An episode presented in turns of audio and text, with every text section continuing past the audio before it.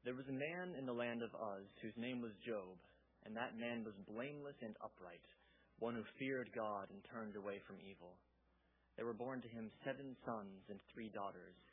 He possessed seven thousand sheep, three thousand camels, five hundred yoke of oxen, and five hundred female donkeys, and very many servants, so that this man was the greatest of all the people of the east. His sons used to go and hold a feast in the house of each one on his day and they would send and invite their three sisters to eat and drink with them. And when the when the days of the feast had run their course, Job would send and would send and consecrate them, and he would rise early in the morning and offer burnt offerings according to the number of them all. For Job said, "It may be that my children have sinned and cursed God in their hearts." Thus Job did continually. Now there came a day, now there was a day when the sons of God came to present themselves before the Lord, and Satan also came among them. The Lord said to Satan, From where have you come? Satan answered the Lord and said, From going to and fro on the earth, and from walking up and down it. And the Lord said to Satan, Have you considered my servant Job, that there is none like him on the earth, a blameless and upright man who fears God and turns away from evil? Then Satan answered the Lord and said, Does Job fear God for no reason? Have you not put a hedge around him and his house and all that he has on every side? You have blessed the work of his hands, and his possessions have increased in the land. But stretch out your hand and touch all that he has, and he will curse you to your face. And the Lord said to Satan, Behold, all that he has is in your hand.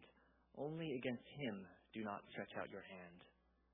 So Satan went out from the presence of the Lord.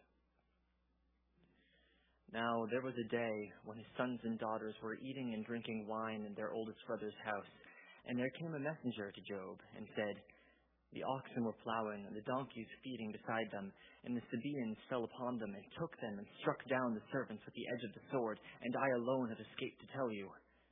While he was yet speaking another, there, there came another and said, The fire of God fell from heaven and burned up the sheep and the servants and consumed them, and I alone have escaped to tell you. While he was yet speaking, there came another and said, The Chaldeans have formed three groups and made a raid on the camels and took them and struck down the servants with the edge of the sword, and I alone have escaped to tell you. And while he was yet speaking, there came another and said, Your sons and daughters were eating and drinking wine in their oldest brother's house, and behold, a great wind came across the wilderness and struck the four corners of the house, and it fell upon the young people, and they are dead and I alone have escaped to tell you. Then Job arose and tore his robe and shaved his head and fell on the ground and worshipped. And he said, Naked I came from my mother's womb, and naked shall I return. The Lord gave, and the Lord has taken away. Blessed be the name of the Lord.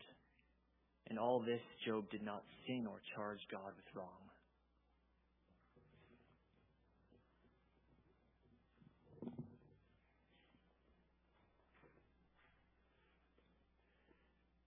Friends, it's easy. It's easy to worship on the mountaintop. It's easy to give thanks when you're standing on the peak. You know, like we just sang, the beauty of the earth, the wonder of each hour, the joy of human love. Lord of all, to thee we raise this our hymn of grateful praise.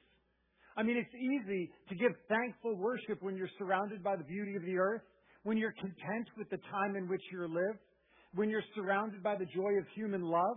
Uh, praise just comes naturally forth from us when your cup is full. Praise just spills forth when your body is whole, when your relationships are strong, when your prayers seem to be answered. It's natural for us to give praise from the mountain peak.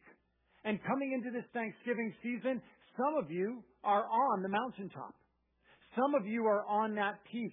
And if you are that season, friends, praise God. Let your thanksgiving pour forth. Let your praises be unashamedly sung. Let your worship resound for all to hear because it is natural for us to give God thanks when we are on the peak.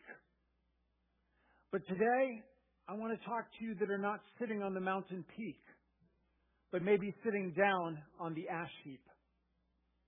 When Jacob and I were planning the songs for this morning's service, Jacob reminded me of a song titled Even If by the music group MercyMe.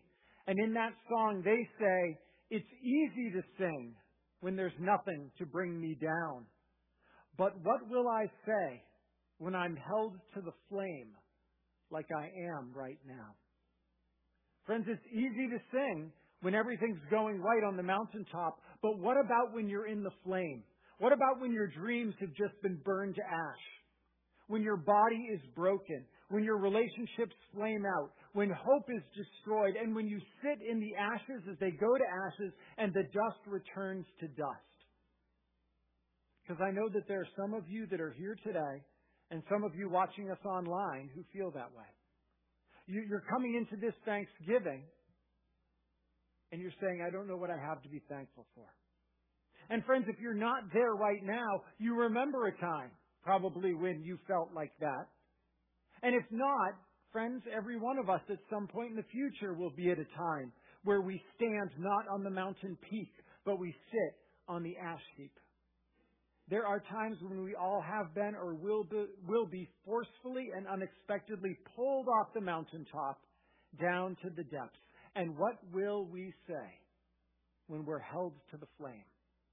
What will we say when ashes to ashes and dust to dust?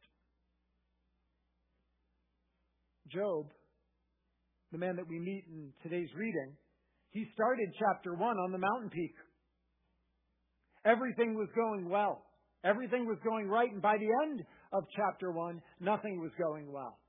And nothing was going right. He was forced, forcefully pulled from the peak to the ash heap. And friends, Job, this book is, is part of a, a collection in the scriptures called the wisdom literature.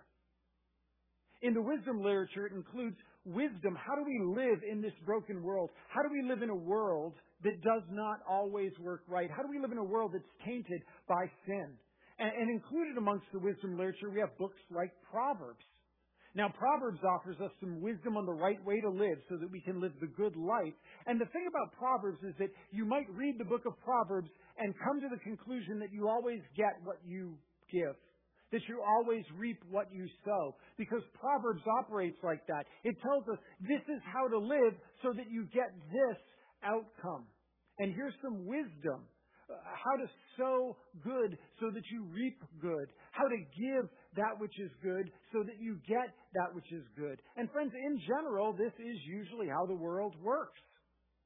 I mean, there are direct consequences connected to our actions. If you drink and drive, you're going to lose your license, or worse. If you invest wisely, you retire securely. If you neglect your wife, husbands, you harm your marriage. If you go to the gym, you build muscle and endurance. If you don't study, you fail the test. There are consequences to our actions, and it's usually how the world works. You reap what you sow, but then we come to a book like Job, and it throws a monkey wrench in everything. Job's suffering reminds us that this world is broken, and it doesn't always work the way it should. And as such, sometimes comes upon our life calamity, suffering that is just absurd and unprovoked. You see, Job, his suffering is clearly and made clear multiple times, even in this opening chapter, disconnected from what he's suffering. Verse 1, what do we see? There was a man in the land of, our, of whose name was Job. That man was blameless and upright, one who feared God and turned away from evil. That's actually what God says about Job later on in the chapter. This guy so fears God and wants to honor him that after his children have gathered for a feast, did you hear what happens in verse 5? When the days of the feast had run their course, Job would send and consecrate his children. He'd rise early in the morning, offer burnt offerings according to the number of them, because Job said, It may be that my children sinned and cursed God in their hearts. Friends, Job worries that they might have sinned. That they might have and, and not even cursed God with their mouth. Maybe they cursed him into their hearts.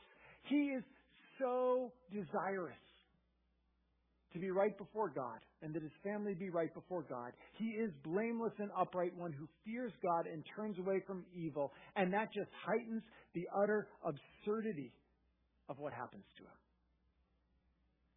Clearly, Job is not reaping what he's sown.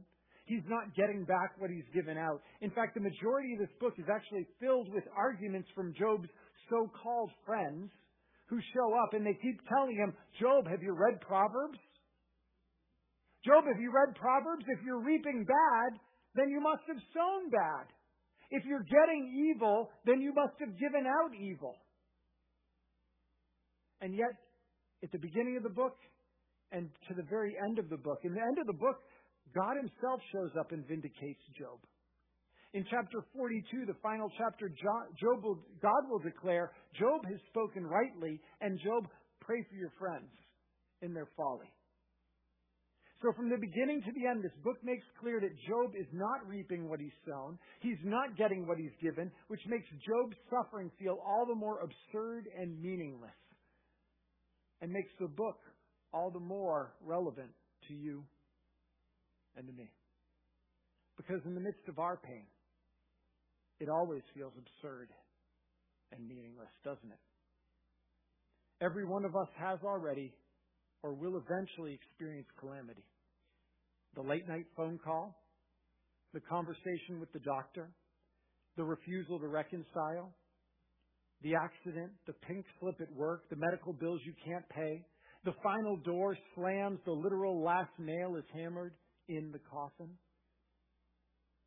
Friends, often our grief and pain doesn't come as a clear punishment or a direct consequence of our sins. Calamity can just come out of nowhere and it baffles our sense of justice. Because when you're suddenly knocked down from the mountain peak and you find yourself on the ash heap, it seems absurd. It seems utterly meaningless. And coming into this Thanksgiving, I know that there are people here who are feeling that way. There have been deaths that feel unjust and untimely, medical diagnoses, physical suffering, chemical addictions, marital tension. Inflation is emptying our pockets and our retirement accounts. COVID has emptied our churches. Political elections not going exactly the way either side wanted them to go. Friends, it is easy to give thanks from the mountain peak. But what about from the ash heap? At the end of this chapter, Job sits with us there on the ash heap. And what does he do? Verse 20. Then Job arose, tore his robe, and shaved his head and fell on the ground and worshiped.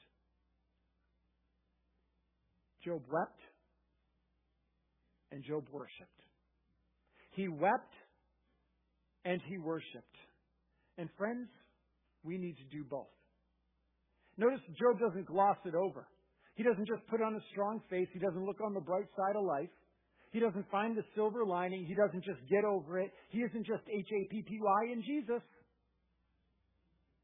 In that culture, to tear your robe and shave your head were signs of significant mourning and grief. Job lamented. Our English word lament comes from Latin for weeping. Job wept. And friends, when we sit upon the ash heap, so must we. We need to lament what now is. We need to lament what now is not. And we need to lament what now will never be. Job lamented. He wept. Because, friends, our suffering, it seems absurd. Especially when we see no obvious reason, when there are no clear answers, when there's no silver lining, when there's no lesson to learn, there's just the weeping. And friends, that's okay. If that's where you are today, it's okay because God meets us in our weeping. Up to 70% of the Psalms are or contain lament.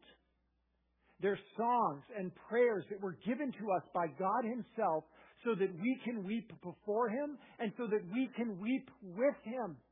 Because this world is just not how it's supposed to be. Friends, take comfort in the fact that the shortest verse in the Bible, one I'm sure that every one of you here can memorize, is John 11:35, which simply says, Jesus wept. It's the shortest verse in the Bible and maybe one of the most profound. It comes as Jesus goes to the funeral of his friend Lazarus and he witnesses the pain of those who are in attendance and Jesus weeps with them. Friends, our God weeps with us. We live in a world that is scarred by sin and its effects. We lament the brokenness of our bodies, the brokenness of our minds, the brokenness of our relationships, the brokenness of our social systems, the brokenness of this creation. And we have to lament because this world is not how it should be. And Job here laments, which is exactly what we would expect him to do in this situation. But friends, that is not all that Job does here in this situation. Job weeps and Job worships. Now notice, Job's worship doesn't negate his weeping. Job doesn't say, hey, I'm over it. Job doesn't say of his loss, eh, it wasn't any big deal. Job's worship doesn't say, well, now I understand and I have all the answers. Friends, Job weeps as he worships. His worship rises actually from his weeping. Church, understand that in this broken world that we live in, our worship is so often tinged with lament and it's stained by our tears. Two months ago, the Christian music group Rend Collective released a new album. Included on that album is a song titled Hallelujah Anyway. Hallelujah Anyway. And the first verse of that song declares, I'll find a way to praise you from the bottom of my broken heart. Because I think I'd rather strike a match than curse the dark. Yeah, I'll find a way to thank you, though the bitterness is real and hard.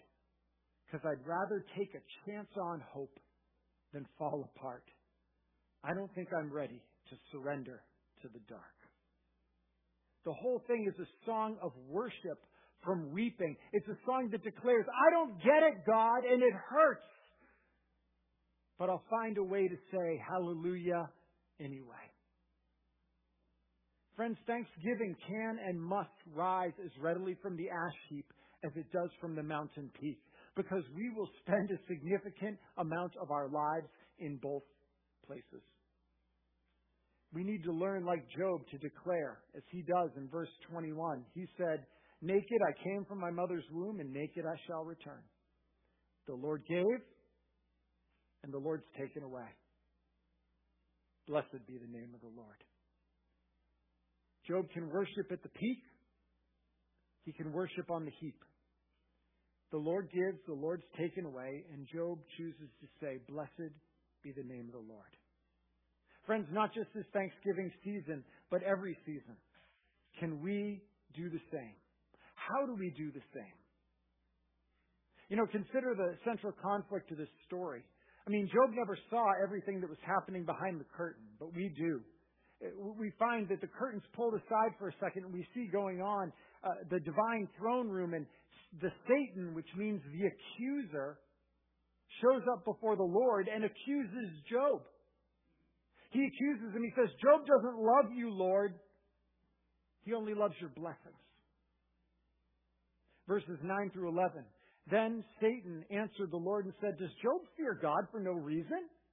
Have you not put a hedge around him and his house and all that he has on every side? You've blessed the work of his hands, and his possessions have increased in the land. But stretch out your hand, touch all that he has. He'll curse you to your face. Friends, the central accusation that he brings is that Job loves the gifts, but not the giver. Job only loves the blesser because of the blessings. So Satan accuses, take him from the mountain peak, and throw him on the ash heap. Give him nothing, and he will curse your name. And the accusation is he only follows you because the getting is good. He only loves you because things are going his way. He doesn't really love you. He just loves all the things he gets from you. So everything is taken. Everything is taken from Job, in one absurd, traumatic, meaningless moment. But, friends, in Job's lowest moment, in his lowest moment, is the greatest victory. Because in that same moment, Job proves the accuser wrong. Because Job weeps as he should and as we would. But he also worships. Praise was heard from the mountain peak, and praise still rises as weak as it is from the ash heap. He worships not because of God's good gifts. He worships, worships simply because of who God is. Satan has failed because, friends, understand that the accuser's greatest aim in life, in this life, is to destroy our joy in the Lord. Pastor John Piper, who's made it his life work, life's work to invite persons to find their joy in the Lord, says of Job, Satan uses two weapons to try to destroy our joy in the Lord. He uses pleasure and he uses pain. Satan wants to destroy our joy in the Lord, and he uses pleasure, he uses pain. And the accuser has failed to choose, turn Job away from God in his days of pleasure and prosperity. So now he attacks Job's God centered joy by bringing the pain. Satan's aim is to destroy our joy in God and to replace it with the treasure of earthly things, of wealth or family or health. Satan did it then, he still does it today. Satan is trying to destroy our joy in the Lord, sometimes with pleasure and sometimes with pain. But Job says, nope, I can worship in pleasure on the mountain peak. I can worship in the pain of the ash heap because the Lord is my treasure. The Lord is my joy. And friends, is He yours? For the, the Lord is your joy. You can worship wherever you stand this Thanksgiving. You can worship and sing praises from the peak of the mountaintop or from the heap of ashes. But friends, we need to fight. We need to fight for joy. We need to fight against the distractions of pleasure and the distractions of pain. We need to regularly remind ourselves that He is our joy. I love the song that we sang together just a little while ago. Three times we reminded ourselves, three times we had to remind ourselves, come rejoice now, O my soul, for His love is my reward. So fear's gone, hope is sure. Christ is mine forevermore. Friends, we repeat that truth over and over again so that we remember that truth, so that our hearts come to believe that truth, that Christ is mine forevermore. He's my treasure. His love is my reward. And even if I lose all other things, I still have Christ. Even if I gain all other things, church, I still have Christ and He is better. So you can give, you can take away, and my heart can still choose to say, Blessed be your name, because you, O Lord, are my greatest joy. Church, does your heart sing that today? Is Christ your greatest joy? Friends, how do we teach our hearts to worship? How do we teach our hearts to worship like Job, from the peak and from the heap? Let me close with three S's. Three S's as we look at this and as we train our hearts to worship. Sovereignty, sobs, and satisfaction. Sovereignty, sobs, and satisfaction. First, notice the affirmation of God's sovereignty. Notice that the accuser came before the Lord and could do nothing to Job without God's permission. Friends, whether we understand or not, God is sovereign. And how does that give us hope in the midst of suffering? Friends, if your suffering is just random, if your suffering just happened and is out of control, then there's no hope for ever finding meaning in it. There's no hope of finding purpose or redemption from it. It's just random chance, dumb luck, and you are out of luck. But if God is sovereign, then there is hope. Friends, there's hope that maybe there is yet unseen meaning. Maybe there is, as of yet, an unknown purpose. If God is sovereign, then there's hope of redemption, of redeeming that suffering and bringing something good. But if your suffering is random, there's no hope. But if God is sovereign, you have hope. So friends, even when your tears flow and you don't yet understand, like Job, cling to the Lord and trust in His sovereignty. The second S is sob. Because, friends, when your day of calamity comes, sob and weep before Him. We don't minimize. We don't rationalize. We don't rush to get through it. We don't force a resolution or demand a silver lining. As we said earlier, we need to learn, church, the language of lament. Our worship does not replace our weeping. Our worship is in our weeping. Our thanksgiving doesn't come after our grief. Our thanksgiving comes in our grief. So sob and lament, and friends, join with one another in doing so.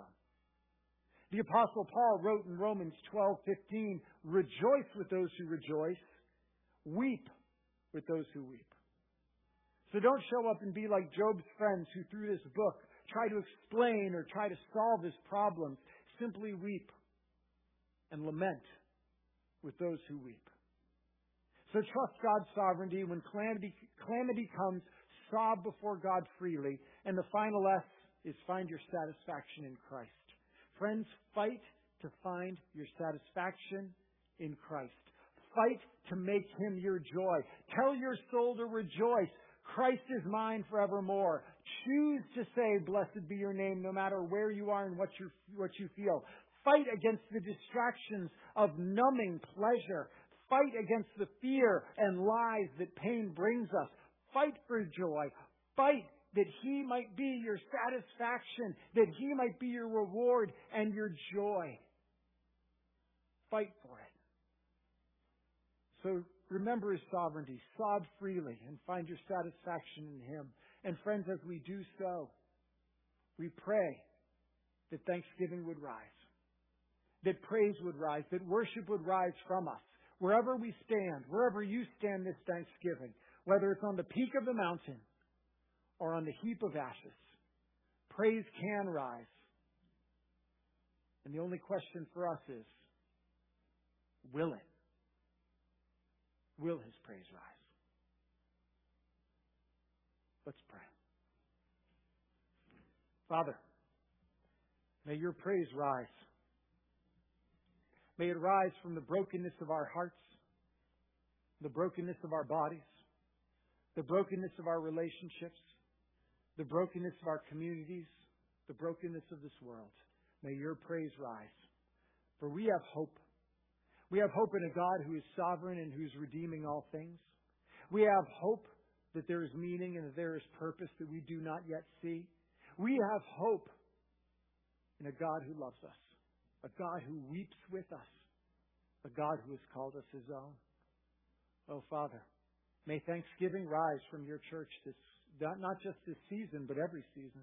May your praise rise wherever we stand on the mountain peaks or on the ash heaps. May your praise rise. Lord, be our joy. Be our joy now and forevermore. In Jesus' name we ask. Amen.